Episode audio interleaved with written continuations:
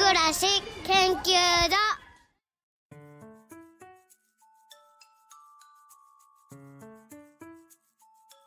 はい、えー、始まりました。えー、下町暮らし研究所放送部の、えー、番組です。よろしくお願いします。お願いします。この番組は関東から神戸市中田区に移住して街を愛する、えー、女子たちがお届けする地域の魅力発見ラジオです。街に住んでいる人たちをゲストに招いて、のんびりおしゃべりしております。えー、今日も3人。まいです。のりこです。ゆうの、えー、3人でお届けします。お願いします。はい、お願いします。前回は、えー、ただのひとみさんに来ていただきましたが、えー、その中で、えー、違う世代のお話も聞いてみたいよね、となりまして、なんとですね、今日のゲストは、お若い、若すぎる。若すぎる。初の、えー、10代のですね、ゲスト、しょうくんに来ていただきました。お願いします。若い子、若い子、若い子。若い子、若い子、いいな。私たち10代の子たちも仲良しだから、うんうんうん、またそんな関係性もご紹介できたらいいなと思ってますけど、はい、そんないろんな世代の人たちと仲良くなれるのが、あの、長田の魅力だなと思っているんですけれども、じゃあまず、きょうくんから自己紹介をしてもらってもよいですか？今日です。ね、えっ、ー、と、10、えっ、ー、と、今16歳、今年17歳の代の16歳で、と、まあ、なんか旅人してたり、フリーターしてたり、なんか今は勉強してたりします。おいろいろと、なんか、10代ながら、何足のわらじも。わらじも。入っているというところなんですが、じゃあ、えっと、舞さんからなぜ教訓を呼ぶことになったのか。そう、教訓。お願いします。そう、後でまたね、詳しくこの長田の町との出会いは本人から話聞けたらなと思うんですけど、もうかれこれ5年ぐらいかな。京都に、今、まあ、16歳。でも中1の時から、えっと、長田に来て、なんか、中1の子来るよ、みたいな。ね、埼玉から、あの、来る子がいてっていう話は聞いてて、なんか、えー、どんな子かなと思って、えー会いに行ったのが京くんで、えっ、ー、と、その近くのね、ハッピーのエロッケンでもう印象的でさ、あの、そこでイベントしてた時に、照明をね、別に照明の、本当の照明さんの照明じゃなくて、その辺の電気をこうやって一生懸命 そう、照明をね、そのダンサーさんに、いや、私はね、そこだった、うんうんうん。そう。で、なんかすごい、まあでも役割があることで、きっとすごくなんか安心してるんだろうなっていうのを当時思ってたんだけど、うちの息子とかにやっぱすごい優しい笑顔で話しかけてくれて、なので、初めはね、こんな仲良しじゃなかったんだけど、やっぱもう子供がね、きょうくんが好きで、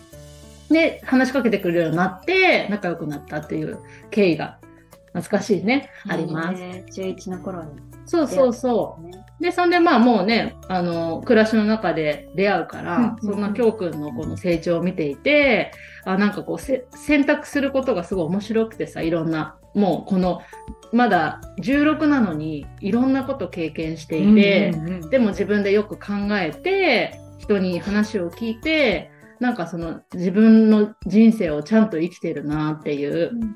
のを、なんかすごい、私は、あの、感じているので、すごい興味がある教訓っていうところで、まあ今日話、あの、本人からもね、聞けたらいいなっていうので、呼びました。ありがとうございます。もう最初の自己紹介からなあの聞きたい話題だらけで、でね、もうあの前のミーティングからあの時間が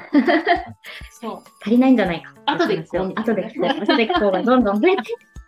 ているんですけれども、じゃまず、どうやって永田に出会ったか？みたいなところからお話聞いていきますか？はい。どうですか？なんか、永田に出会ったのは、それこそ、なんか、ハッピーの家の、うんと、なんなんていうの、イベントが最初だったんですけど、なんかその時に、まあ面白いなって、この街、この街っていうか、その、ハッピーっていうもの自体が面白いなって思っていて、ちょうどなんかその時不登校だったので、うん、自分の親とかにまた、まあ、それこそハッピーの代表のヨシさんとか、まあ、自分の親とかにまたここに行きたいっていうのを言言っていたら、そそのイベントが11月ぐらいだったんですけど、なんかその年末にあの来る機会があって、そこからまあ行ったり、コロナで行ったり帰ったりはあるものの、基本ずっと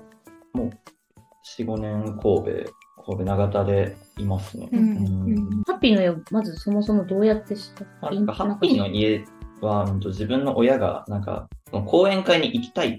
あていう感じで、なんかちょうどその時、あの、自分の親が行きたい講演会でいろんなところに連れて行かれてて、へー。面白い。それこそなんか石川県に行ったりとか、うんうんうんうんその講演とかで、っていうのでなんか親についていくっていうのは結構、なんか、普通にそうそうそうついていくのが普通だったん。ですね。面白い。ね、そのさっきさ、こう、あ、ここはなんか面白いって言ったけどさ、なんかた、例えば、あの、ハピオネアっていう、はい。前やってたイベントがあって、あの、ハッピーのいろんな日常を、こうね、こう、紹介しながら、まあ、クイズ番組のように紹介する番組を、まあ、あの、ダンスボックスで、ステージで、すごいやってたんですね。うんうん私も見に行ったんだけど。そうそうそう。なんか、その時にさ、こう、京子のその面白いっていうところとさ、うんうん。なんか、どんなところが面白いと思った？やっぱ人との距離感が近いなっていうのは、うんオーディションの時から思っていて、うんうんん。出身が埼玉なんで、あのまあ、東京にも結構行く機会があって、で、その関東と比べると非常に神戸っていう街、まあ、神戸っていうか、この辺が特殊なのかな？どうなんだろう？まあ、わかんないけど、うんまあ、距離感が近いなっていうので、こう、うん、核家族の中で、あこーう、近くの3人をみたいな、はいはい。まあ、近くの3人を幸せにしようっていうようなとこはすごいいいなって思ったのは結構あるのかもしれないな。講演会を聞いてハッピーに来たのか、それともハッピーをに来てハッピー面白いって思ったから来たのか。あと、講演会に来て興味は湧い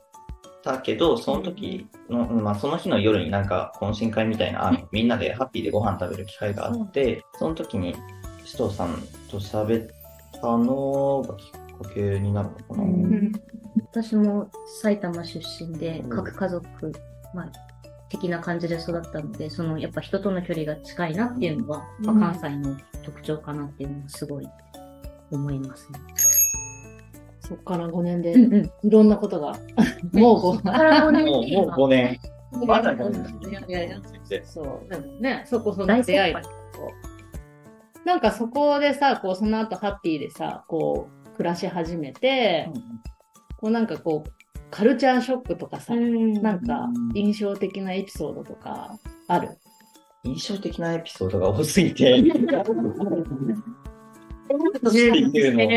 えば、例え例えば、ああ、でも結構、あの、葬式は、どの葬式も、みんなやっぱ言うけど、やっぱ自分の中でも印象深いうん一つの、なんかハッピーにいたイベントとして、イベントっていうか、なんかまあ、葬葬式っていうのは、一緒にマーシャンをしてた、あの、うん高橋さんっていうおじいちゃんがいて、その人が、まあ夜中に亡くなり、うん。こう、なんかその日もなんか夜中にダラダラハッピーのリビングでしてたんだけど、うん。なんか夜勤の人がやたら慌ててる、うん。なんか救急車が来る音とかもちゃんとなんか鮮明に覚えていて、なんか救助隊みたいな人が4人ぐらいかな、なんかいて、いてっていうか、なんか来るところを見て、ななんだろうな、まあ、その時はなんか実感が湧かないっていうのが正しいのかな、うん結構あったんですけど、自分が仲良くしてた人が急に亡くなるっていうのが結構印象深くて、それは今でもよく覚えてるな。なんか合わないもんうね。ん、そうね。なんかそれによってさ、その、仲良くしてたおじいちゃんの、まあその、お別れをした後、うんうんうんなんか変化とかあった？やっぱなんか、それこそなんか自分の仲良くしてた人が亡くなるっていうのが、ちょっとなんか、うん、やっぱ寂しい。寂しいっていうのは結構大きいな。未だになんか、誰々さんが亡くなったって聞くと、まあ、うんそれは亡くなったんだから寂しいに決まってるけど、ハッピーで一番の衝撃って、僕にとっては高橋さんの出演しかな。うんそその後に、それの供養をしようっていうあ、それがきっかけで？そうそうへーがあって、そそれでお遍路に行っうんて、で、まあ、ようやくついに、あの、まあ、3年間もかかり、ようやくこの間、つい先週高野山に行って、ようやく、こう全部、全、まあ、88箇所回って終わったんですけど。おめでとうございます。えっと、すごい。供養しようって思った先がなんでお遍路につながったの？あの、供養ってなんだろうなっていうのを考え、まあ、結構いろいろ考えるっていうことの中で、やっぱ期間が欲しいなって思って、うん。お遍路ってどんなに頑張ってもまあ1、2ヶ月はかかるから、うんまあその間に結構こう、人が亡くなって最初になそう葬式に来るのもやっぱお坊さん来るし、なんかこう、お寺って何なんだろうなみたいなのを考えるみたいなのの意味でもやっぱ、なんだろう、お遍路って結構なんかまあそう、まあ真言宗系でもあるし、結構いいんじゃないかなって思って、そこで行ってみて、どうだった？お遍路。行ったことないから。んうちはお父さんが定年後に行ってた で身近なんだけど、おじいちゃんおばあちゃんがバスでお遍路。おー、よくあるやつ。いっぱい。やってた、歩いて歩いてるからい。や、僕は自転車なんですけど自転車で行ったんですけど、なんだろうな。え、結局さ、何日かかったの？その、まあ、えっと、四国は。四国にいた全家庭で言うと、まあ、自転車で早かったっていうのもあって30日ちょっとで行ったんですけど、4週間、うんうん5週間ぐらいか、結局。1回で聞けるつもりだったのに、あの、体調を崩し、うんうんうん。胃腸炎になり、へー。2人とも胃腸炎、あの、僕の相方もうんうんうん2人で同じ日に胃腸炎になり、帰宅。帰宅、緊急帰宅。緊緊急帰宅して。タクシーを呼び、あの。夜間、夜間救急病院に行き、あの、胃腸炎ですって言われ、その供養の目的で行ったお遍路は途中、ずっと供養のままだった。何か変化はあった？供養って言う言うけど、なんか結局、僕らとしては旅について考えるみたいな、あの、結構、まあ、うん、そういうのもあったりとか、目について考える。ん。気になるわ。うんうん。それこそ、あの、旅人の、あの、旅人で、なんか僕らの、僕の人生の師匠みたいな人がいて、その人は、まあ、知らない子供を連れて旅に行くっていう、まあ、変なことをやってるんですけど、その人の影響で旅に行きたいって思ってたっていうのも一つあって、うん旅について考えるって結構、なんかあれだよな。旅って一人でも行けるけど、そこで相方をと一緒に行こうって思ったの？あ相方と一緒に行こうって思ったのは、高橋さんと一緒に麻雀してたのが、なんか、そのハッピーのその亡くなった高橋さんっていうおじいちゃんと、もう一人ハッピーのおじいちゃんと、僕ともう一人が、その相方で一緒に麻雀をしてたから、だから、うん、まあ、二人で行くもんだなって思って、そこは結構なんか何も考えずに二人で行くんだっていう感じです。ね、その30日もさ、二人きりで一緒にいたらさ、こう、普段見えない違いとかさ、ね、よく結婚生活で同棲したらさ、違はい。いが見えてくるみたいなとか、そういうのもあった。ああ、めちゃめちゃに。めちゃめちゃ多い。喧嘩に次ぐ喧嘩から始まり、1回目は本当にひどくて、もう、あの、ややっぱ価値観の違いが本当にやばいのと、あと、あの、その四国に入るまでは、引率みたいな人が、なんか、まあ、大人もいたんですけど、四国入ってから2人やったんで、うんなんで、あの、うまいことバランスが取れなくて、うん。なんか最初3人で神戸を出発して、岡山ぐらいでなんか知らん四国まで行く人がいたから、その人と一緒に行ってて、で、四国入って2日目、1日目からか、四国入ってからもう2人でだったんで、こう、最初まず、自分がしんどい中に、なんなんだろうな、励ましてくれる人がいないうんからいや、経路が自分たちでもちろん調べないといけなくなったんで、それまではなんか、うん。こう、例えば青看板とかがあったりとか、こうまあ調べてくれたりとかしてたから、なんか考えることが。が。でもそっから、四国入ってからは、二人で全部やらないといけなくて、その初日になんか、あの、参道に入っちゃって、うん今でも、今でも覚えてる。あれを。あの、今でも二人で帰ってきてから、どの日が一番しんどかったっていう話をすると、初日のあの参道に入ったのが一番しんどかったって、二人とも口を合わせて言うぐらいにはあの日が一番しんどかった。まあ、そのしんどい中でも、なんかこう、楽しかったこととか、こう、人との出会いとか？楽しかったことで言うと、もういろいろ、もうそれもいろいろありすぎるぐらいにいろいろあるんですけど、あの、お遍路してて若いって、もうだけでっていうとあれだけど、みんな優しい。あ本当に優しい。本当え、に。だって当時何歳？当時 12? その子たちがさ、自転車でいたらそれ優しくする。頑張ってるね。これでジュースでも飲みから始まり、ご飯でも食べるかから入り、泊まる場所はどうしてんの？うち泊まるか？まあうち来るか？から止めてもらって、えーいい経験してる。人の温かさ、うん本当に。本当あったかかった。それはでも大きいかもね。全然知らない人でしょ、だって。本当に何も知らない。なんかその、お遍路通して、こう、ひ人に対するかん考え方っていうのがもう変わっていったり。いや、それは、でもやっぱ、あの、自分たちが優しくしてもらった分、うんまあその人たちに返すっていうのはもう、などこの誰かも知らないので、次の世代に返していくっていうことしかないのかなっていうのは、何歳かな彼の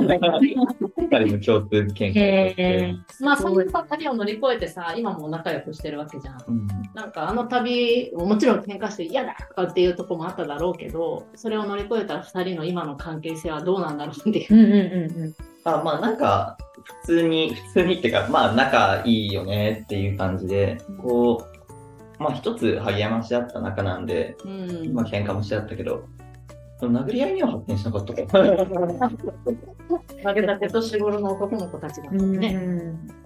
でも、何でも言えるっていうのは結構大きいんじゃないかな。そうだよね何でも言える。うん。本当何でも言える。なかなかさ、喧嘩、ほら、なんか喧嘩しないの？とかさ、うんうんよくうんうん言うけどさ、でね、それで喧嘩しないと、こう、嫌なことを嫌っていうことってさ、日常であんまりないじゃん。どっちかが、まあもう我慢して終わりとかさ。うん。だけどやっぱそのぐらい密になるって、やっぱすごくその、綺麗事だけではいかないから、なんかそこを乗り越えると、やっぱその人との信頼関係っていうのは、やっぱすごく深まるんじゃないかなと思って聞いてた。うんなんかそこまでしてこう達成するっていうところもすごいし、羨ましいよね。うん、すごい。い素敵な。一人でやるより、うんうんうんうん確かにね。確かに確かに確かに。もうまたそこで出会いがあってっていうお仕事？をちょっとね、あ、そうですね。うんうん聞いてましたね。その話もぜひ。高知県の生姜農家さんのところに行って、そこも本当にいい体験をさせてもらったんですけど、どんなことをお手伝いあまあそれこそし、うん、と植え付けから、うん日々の世話から、うん収穫までやって、うん。やっぱ今でも野菜を感謝して食べれるっていうのは、うん。結構それは大きいんじゃないかな。そうでもさ、さっきのハッピーのもそうだし、お遍路もそうだし、その体感するっていうことをさ、多分自分でちゃんと選んで経験ししてるから、私はそのきょうくんが、その前のゲストのひとみさんうんの、うん。まあ、つながりでね、ここで出会って行きますっていうのを決めたときに、なんかすすごい選択したなっていうのを感じて、で、こう行ってきますみたいなさ、ここで人にいっぱい揉まれてさ、で、今度自然の中にね、行って、何を感じてくるのかなっていうのをすごい見てて。うん、楽しい、感想を聞きたいなっていうのをすごい思っていて、で、ね、しばらくして、で、まあまあ、ね、自分で決めてまた戻ってきてっていうことで、こうなんか、そこの、こう、あっち行ってみて、こっちから、この人が多いところから、自然の中に行って、また戻ってきた中で、なんか、きょうくんがこう、自分の中で気づいたこととか、なんかい、あうん、ハッピーから、その高知県に行った一つの理由として、ハッピーは人が多すぎるっていうのが結構あって、しんどかったんですよ。うんうん正正直なとこを言うと、ちょっとしんどいなって思ってる。その時期が。そうです。うんうんそうそういっぱいいるしね、そう、ね。本当人が多くて。人が多い、本当に。で、なんか、人が多いとしんどいなっていうのはずっと思って、で、一回じゃあ、人がいないところに行ってみようっていうのもあって、うん人のいないところに行ってみたら、1年行ったら、え、一年行ったの？あと1年弱行ったそんなら、言ってたか。1年まではないかなぐらい。次は、あの、人がいなさすぎてしんどい。両極端ね、両極端を経験して。うんうん。で、人が、1日の登場人物が3人なのが、あの、3ヶ月とか続くと、うん。こどうなの？う、病みます？でも人によると思うよ。やっぱそっちにやっぱ合ってる人もいるし、そのこっちからあっち行ってこっち戻ってきてっていうところでさ、多分その自分のなんだろう好みのこう人混み度っていうかさ、んなんかそれってさなかなか経験できないよね。意外とさ、そこのさ、その自分の心地よさ、その暮らしている人との距離とか、人数とか、あの、な余白とか自然とかさ、そういうものの分量ってさ、やっぱ比較しないとわかんないんだよね、実は。わかんないし、動かないと、実はもっと居心地がいい場所があったんだとか、うんだんだんこう、わからなくなってきちゃうから、やっぱりそうやっていろんなとこに行って、そう。経験するっていうの羨ましいよね。中学生、高校生でさ、そういういろんな、ね、もうこの5年での充実度がさ、なんか見させてもらってさ、別に自分じゃないけど、していくんだなっていう、その上からとかじゃなくて、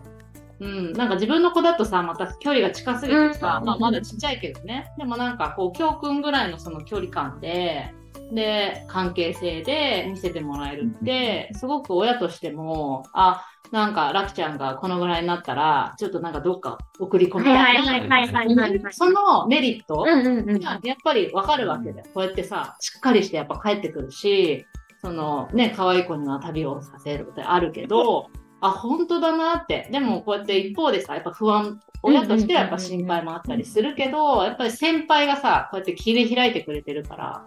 あ、なんかやっぱいいよなっていううん思わせても思いますね。スポーツから帰ってきて、うん、で、なんか今の日々の暮らしをただ単に、はい。きょうくんのルーティーン的な。今どこにどこに住んでてっていう。今は丸山っていうところにいて、お皆様、えっと、私たちのところの6軒はねですね、あのうんうん長田区の南なんですけど、その丸山は北ですね。山側。上に上がりましただいぶ、山に今度上がったとそう聞きね。まして。うんうんうん。そう家に帰るのがまあ登山ですね。なるほど。ね登山ではないんだけど、全然登山ではないんだけど、自だって転車、自転車だと、若いです。そう若さだけで、若さだけで、何分ぐらいで着くの、あ、でも30分ぐらいで、なんか、まあ、ロードバイクで結構ちゃんと走ってるっていうのもあるけど、まあ、でも登山でしょ？それなりの平坦、平坦30分じゃなくね、登山30分。え、向こううんこう人の関係性とか、その、あなんていうの、その、量、量的にはあ。なんか、僕の住んでるところがちょっと特殊すぎるっていうのが一つあっうんて、はい、そう。南のロックハッピー、北の北のバラックリンバラックリン。ハッピーの対義語みたいなところに住んでるから、なんか、そうそうそう。いや、その面白がうんうん。どう思って？日常的に会う人は、そんなに、この僕の住んでるところだと、うんまあ、ご近所さんもないし、うーん。あご近所に人がいないので、うんなんか、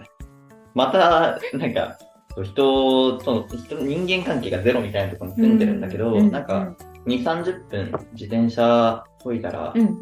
ん。もともと自分のいた場所に帰ってこれるっていうのもあってうんうんうん、結構なんか、そのバランスをうまく取れるようになうんったなってうん思っていて、うん。その一人の時間の時は何をうしたり、んうん。一人の時間の時は、まあ、だらだら寝てたりとか、うんうん。それこそ昨日もなんか14時間ぐらい寝てたんだけど、大事大事。あと、まあ普通に家のことやったりとか、あとなんか家が、あの家の掃除が結構なんか大変で、うん。まずガスが通ってなくて、ガスが通ってない家に住んだことありますかって皆さんに聞きたい。いろなんいなです、人に聞いてみて私は。ほしい誰もいないと思う。うんうん水道は取っ水道と電気は通って、ガスが通ってない。通ってない。うんどうやってて、食事ご飯どうするカセットコンロ。うんあそうだねお風呂が、お風呂が、お風呂はうん自転車下り切ったあたりにうん銭湯があるから銭湯に行うんって、うん。で、あでもなんかお風呂の設備みたいなのはあって、うん。給湯器はあるんだけど、うんうんうんうん。なんかその線がなんかダメになってるかなんかで、その給湯器が使えないから、だからなんかお風呂はあるんだけど、うんお湯が出ないから、うんうんうん。夏の間はまあ水風呂でいいはいってはいう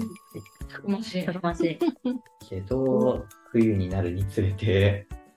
冬になるにつれてどうしようかなって。ちょっと窓、え、窓は全部閉まるんだ。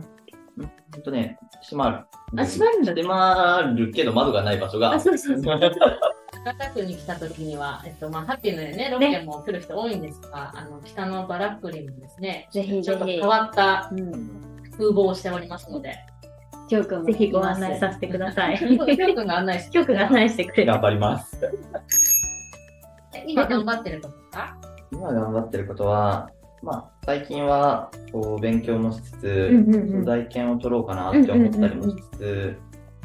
でもまあ、とにかく住む場所もどうにかしないとなっていうのもあり、暮らしの質を、の最近。QOL を向上させないと。え、その大研でさ、大学ではさ、どういうこと勉強したいな。っていうのはあんまり見えてないんだけど、うんうん。でもなんか、こう、大学には行っときたいなっていうのを思ったりとか、まあ、っていうのもそうだし、うんなんなんだろうな。変わったことやりたいなって思って、うんっていうのと、やっぱ、あの、自分同年代が周りにいないっていうのは結構まあ弱点、弱点っていうほど弱点でもないけど、っていうのをちょっと感じていて、うんうんやっぱ、一回普通みたいなところに戻ってみて、比較するっていうのは大事なんじゃないかなって思っていて、こう、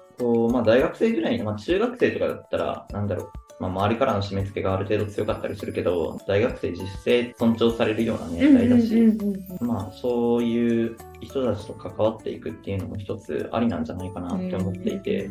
大学生なんですって言ったら、あ、大学生なんだって、なんかそこで一つ社会的地位があるっていうのは結構魅力的だなって思って、まあ、それだけのために行くわけじゃないけど、うんっていうのは結構思っていて、うん。ただ、あの、自分の親に、年末とかに帰った時に、大学行こうかと思ってんだよねっていう話をすると、すごい驚かれましたね。え、行くの学校え、行くのっていうのと、一回離れたのに、そこに戻るのっていうのはすごい言われて、結構それが印象的で、それは要は学校っていう場所に行かなくなったのに、またこの学校っていうものに行くのはなぜかっていうこと？それもそうですね。っていうのと、あと、あの、お前サラリーマンできないと思うけど、大学行くの？っていうのはすごい言われて、それは僕サラリーマン体質じゃないんで、自分で言うのもなんだけど、なんか結構自由度の高い生き方もしてるのもあって、うんうんうんで、結構なんか周りから締め付けられるのとか苦手だ、苦手っていうか嫌いだと思うけど、なんかそういう環境に戻るの、戻れるの？っていう風な心配をされて、それが結構衝撃的で、うんうん。自分の中では、うん、まあ、それで、それを言われても、行く、行きたいっていう思ってるってことでしょ？なんかやってみてからでも遅くないんじゃないかなっていうのは結うん構思っていて、なんか、それで賛成されると思う。何？賛成されると思ってました。うん。うん賛成されると思ってたって、本当に思った。喜ばれるかなぐらいで思ってたら、なんか、あの否定とかではいかないけど、びっくりされる。びっくりされて、ね今年一番の驚きかもしれない。そんなこともないかな。なんかさ、その選択ってさ、やっぱこの町の子供たちもさ、いろいろ見させてもらうとさ、やっぱその、N, N 中とかみたいにさ、あーこうオンラインで行けるのを選ぶけど、でもやっぱりなんか友達とも遊びたいだったりとか、なんかすごいその、自分で選んだからこそ、なんかその比較をなんかできてるというか、そのそう今中3の子とかにもさ、聞いたときに、まあその普通の高校に戻ろうかなっていう話もあって、まあ結局、んあの、そのまま上がるっていう話にはなってるけど、まあでもなんかその、なんだろう、選択の仕方が、なんかちゃんとすごい感じているなっていうのを、なんかすごく私は、まあ教育関係にいたから、なんか子供たちの育ちとして、やっぱその自分で感じて体験して自分で選ぶって意外と難しい社会だろうなって思うから、なんかここは、まあそういう意味で、えっ、と、私はまあ個人的に、まあ学校行ってる行ってない関係なく、あの、いろんな子供たちとその親がね、なんかそれをこう体験してもらったり、その中でこうやって生きている子供たちに声を聞いてほしいなっていうのも実はあって、まあ教子を読んでるのがあってね。そう。だからまあね、いわゆるまあそのさ、さっき自分で言ってたけど、その不登校っていうところから、それこそそうやってまた学校に行くっていうところってさ、多分すごいいろんなことを質問したい同世代とか、まあ、親御さんたちがいるんじゃないかなと思うけど、なんかそのさ、まあそういう、まあラベルでに対してとかはさ、あえてね、評価はどう思ってるのかなっていうのはすごい聞きたい。ラベルに対して、まあ難しいな、また。ね、なんかまあ、京子はさ、たまたまね、いろんなご縁でこの街にあってさ、今こうやって生きてるけど、いや、でも本当、自分はそれこそこの街に出会えたから、一つ、こう前を向いていける機会にはなったんじゃないかなっていうのはすごい思う、思う反面、こう、もし会ってなかったらって思うと結構、それは怖いなっていうのは思っていて、やっぱ、不登校になると周りと比較されたくないからっていうのもあって、結構、こう、自分の世界、まあ、自分の部屋にこもりがちになっちゃうんだけど、まあ、例に漏れず、引きこもってた時期があり、しんどいっすよね、引きこもるのも。引きうーんこもるのしんどいだよ。いや、それはめちゃリアルだよ。うんこっちは聞けないの。ううんん。引きこもってゲームとかして、うんまあ、それこそコロナの時期は良かったんですよ、それで。うんうんうん周りにも、なんだろう。みんな、みんな引きこもり状態だから、うんうん誰も比較してこないから、うんうんうんうん。楽だったんですけど、こう、まあ僕が引きこもってた時期は、まあ不幸にもというか幸いにもというか、まだコロナじゃなかったので、うん。なんなんだろう、親も親でなんで、最初の3日ぐらい、引きこもってから3日ぐらいはなんでお前は学校に行かないんだって散々言われ、うんうんうんなんか、なんか知らないけど、1週間ぐらいしたら何も言われなくなり、うん、いやでも結構それもしんどい。言われなくてもしんどい。言われない方がなんまかた、言わそうなんだ。うんわがままですよね、人間って。うん。言われないのも結構しんどくうて、んなんか、こう見捨てられたかのようなうんうん感覚って言ったらいいんですかね。があって結構、それもそれでしんどかったな。きょうくんはさ、うん。初めてハッピーに出会って、うん。こっちに住むっていう長田に住むって決めて、でうん。お遍路からも長田に帰ってくるって選択して、うん。高知行った後も長田に帰ってきたっていう3回も長田に帰ってきたのは 何が長田の魅力なんだろうって。あーでも結構あるのは、あの、なんで帰ってきてんのかなっていうところで言うと、まあやっぱ実家だから、まあ実家、実家ではないけど実家だからっか。ていうのがあって、へいやこんだけ環境として自分を受け入れてくれるっていうのはやっぱ大きいですよね。まああと埼玉に帰ってももうなんか親ぐらいしか、まあお父さんぐらいしかいないんで、お姉ちゃんたちもみんな独立してるし、もういないんで、なら神戸の方がなんか、こうもともといたし、受け入れてくれる環境もあるし、神戸の魅力っていうか、この街の魅力としてやっぱ、なんか誰でも受け入れてくれるっていうのはやっぱ大きいですよね。まあ、一回来てから会う会わないっていうのはもちろんあるにしても、その受け入れる土台っていうのがある街っていうのはやっぱ魅力的だし、うん。神戸の良さみたいな、まあこの街の良さみたいなところになっちゃったけど、うん推しポイント推しポイント。かからずも。ね、そうやって子供たちがさ、まあ、いろんな年代の子がいるけど、子供たち自身が、その自分の家族とはまた別の人たちに安心したりとか、受け入れてもらえてるって、なんかすごく今、私はすごい社会にとって必要なことだと思うから、なんかそれをこう生きながらさ、みんなね、まあ、きょうくんだけじゃなくているけど、なんかすごいさ、いろんなメッセージをさ、なんかこう、生きてるだけで私はさ、いつも受け取っては感動してるっていう。だって町が実家ってことですよね。そう博多が実家。普通実家ってね、自分の家をさけど、うん僕の場合は町が実家。推しポイントは推しポイント実家になり実家になり得る。すごいことだ、それって。神戸だったらなんかご飯食べるとか、うんうん。どっかに泊まろうと思ったらいくらでもそういう場所が あるんで、友達が多いっていうのもあって、うんうんうん。あるんで、場所がさう、ん。いっぱいさ、要はまあ、ここもね、うん。もしかしたら誰かにとってのうちの隣木と坂月は居場所になってる。たら嬉しいけど、まあ、ハッピーもそうだし、他にも、なんかやっぱりね、それこそのりちゃんちとかさ、うんうんうん。ゆうちゃんちとかもそうなってくることもあるじゃない。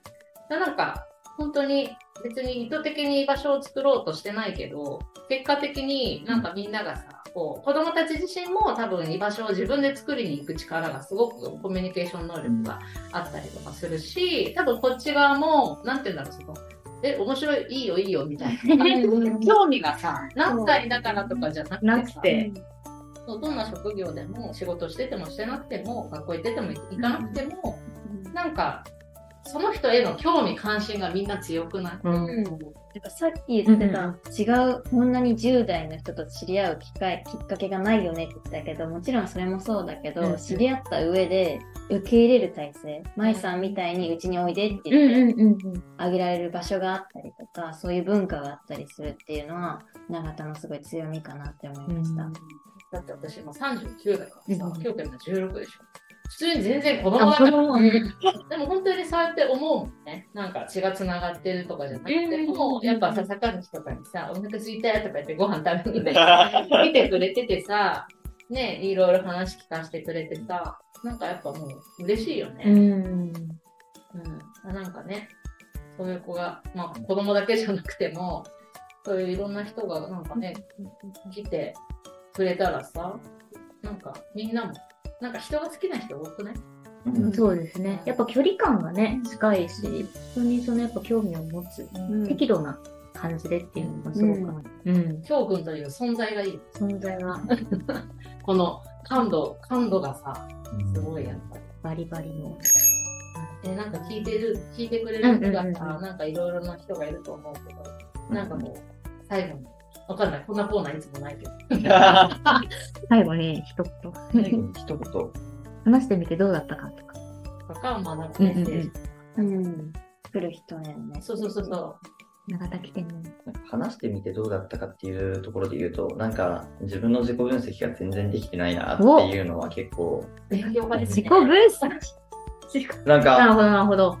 経験値はそれなりにやってきたことが多いことだからわかるのに、それをなんか言語化できてないっていうのはすごい悔しいなっていうのを。しいの塊。悔しさ。悔なるほど、なるほど、なるほど。悔しいちょっとリベンジ、リベンジ会をまた。いやー、本当お願いしたい。うんうん。言いたいことをちゃんと言葉にできないっていうのをすごい今感じたこととしては結構大きいそうなんだ。まだ引き出しがあるってことですね、きっと。難しいな。って思いながらい少し喋ってました。うんうんうん。まあ、なんかこの街に関して言うと、やっぱ、まあ人との距離感が近いっていうメリットはあるけど、まあそれがなんかメリットになる人ってメリットになる人がいるから、まあ合う合わないはあるにしても、一つなんか、街としての受け入れ体制は結構揃ってるから、一回自分の人生がしんどくなった時に来てみる価値はあるんじゃないかなっていうのはすごい思う。受け入れてくれる街っていうのもあんまり多くないわけでうん。自分の住んでるところに限定する必要性もないんじゃないかなっていうのは、まあ今の時代だったら神戸なんて日本のど真ん中みたいな国なんだから、新幹線乗ってね。新幹線も通ってるし。うん。若かったら夜行バスでも来れますね。夜行バスでも。メインの移動手段夜夜行バスで来る。何でも来れるし、やっぱ中心、まあ中心、まあなんか経済の中心でもあったような街だし結構なんかその立立地っていう意味で言ってもいいんじゃないかなっていうのは。新幹線駅から10、20分ぐらいで。一本だしね。うん新長田ね。新長田飛行機の人ら迎えに来て。受け入れ体制万全です。ね、うん飛行機でも来れます。船でも、船でもね、船でも神戸港から船でもこれで、うちら本当神戸 PR 勝手にやってる。なりたいよね。なりたいなりたい。いいね。人と人の距離感が近い街は結構あるけど、うん街として受け入れる体制がある街ないと思うんですね。一言ずつ、うちらも感想を言っておしまいにしようかな。じゃあ私から。はいお いい。いや、なんかやっぱ、なんていうんだろう。きょうくんの言葉でまた改めて聞けてよかったなっていうのと、なんかきょうくんだからこそ、そのいろんなね、そのきょうくんのバックグラウンド含めて、今のきょうくんだからこそ、やっぱり伝えられることってあるから、なんか私ももちろん自分でいろいろ発信するけれども、やっぱりその10代の子とかは、やっぱ10代の声の方が届,、いたりもするし、なんか本当にこうやって、きょうくんに会いに来るでもいいしさ、なんか誰かに会いに来るでも、居場所を見つけに来るでも、何でもいいんだけど、なんか本当にいろんな世代の人たちが、本当その人らしく、でも時にみんな悩みながら、ね、そういう、だ39だって悩むしさ。なんかそれも含めて、なんか、み見てくれてるから、子育てもさ、大変さと楽しさと可愛さととか、全部こう、いろんな面からあの見てくれてる教訓がいるなと思っていて、なのでなんか本当に正解とか答えとかは別にないけど、なんか本当さっき教訓が言ってくれたみたいに、なんかちょっともやとかさ、しんどいなっていう時に選んでもらえたら、きっと面白いことが起きるんじゃないかなっていうのを、うんなんか今日、うん、教訓の話を聞いて改めてまた思ったなっていう感想です。えー私、中学校の時に同じく学校に行ってなかったので、ん。その時に、その場所から逃げる方法として、新しい高校を探すこと、そのために勉強することっていう方法しか知らなかったけど、こういうラジオとか聞いて、きょうくんみたいな人がいるって知ったら、きっとこの新長田の近くの高校を探すだろうな、うんそういう、そういう誰かにとっての逃げ場になれる可能性がある人物きょうくんがそうだなって思いました。いいね。そんな人が来たらね、嬉しい。うんいやー、あのー短い30分くらいだけれども、めちゃくちゃいろんなことを自ら経験していて、恐ろしい行動力だなっていうふうに単純に思ったっていうところが一つと、なんかそれに対して評価めちゃくちゃ考えてるんだな、ただ楽しむとかだけではなくって、こう振り返って、さらに今日は悔しさまでしてくれて、ラジオで、っていうところで、この、こう、なんだ、再現を知らない向上力と好奇心っていうのは、めちゃくちゃ私もすごく刺激になったっていうのと、またこういうその永田っていう場で、だからこそ、教訓みたいな人に出会えたんだろうなと思って、また良いエモ会だな、毎回エモ会だなってよくいい回だった。で、本当にいろんな世代の人に長田に来てもらえたらなと思うので、なんかちょっとぜひこのラジオを聞いてくださった方はまた長田に興味を持ってもらえると嬉しいなと改めて思いました。はい。はーい。では、今日は放送はこの辺りで終わりにしようかなと思います。皆さん聞いてくださいましてありがとうございました。ありがとうございました。